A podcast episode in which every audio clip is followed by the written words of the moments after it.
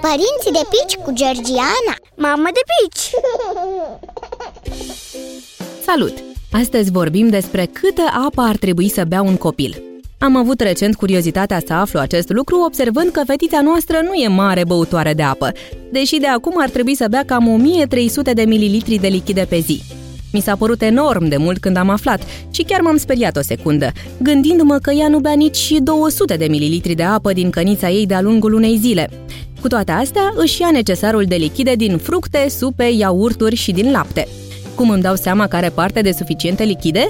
Păi, observând ritmul în care udă scutecele, la intervale de 3-5 ore, uneori chiar mai devreme. Același lucru îl poți urmări și la copiii mai mici pentru a te asigura că au parte de suficiente lichide, respectiv 700-800 de mililitri de lapte la bebelușii până în 6 luni și între 800 și 1300 de mililitri de lichide la cei cu vârsta cuprinsă între 6 și 12 luni. Nu-ți mai spun cât de importantă e hidratarea, mai ales pentru copii. Asta știm cu toții.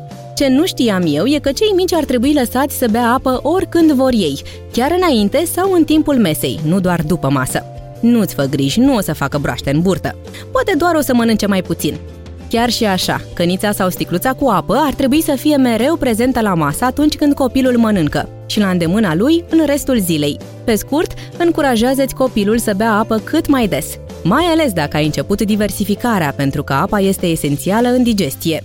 Exemplul personal este cel mai bun, așa că aduți și tu aminte să bei apă cât mai des și bea odată cu cel mic. Pe data viitoare!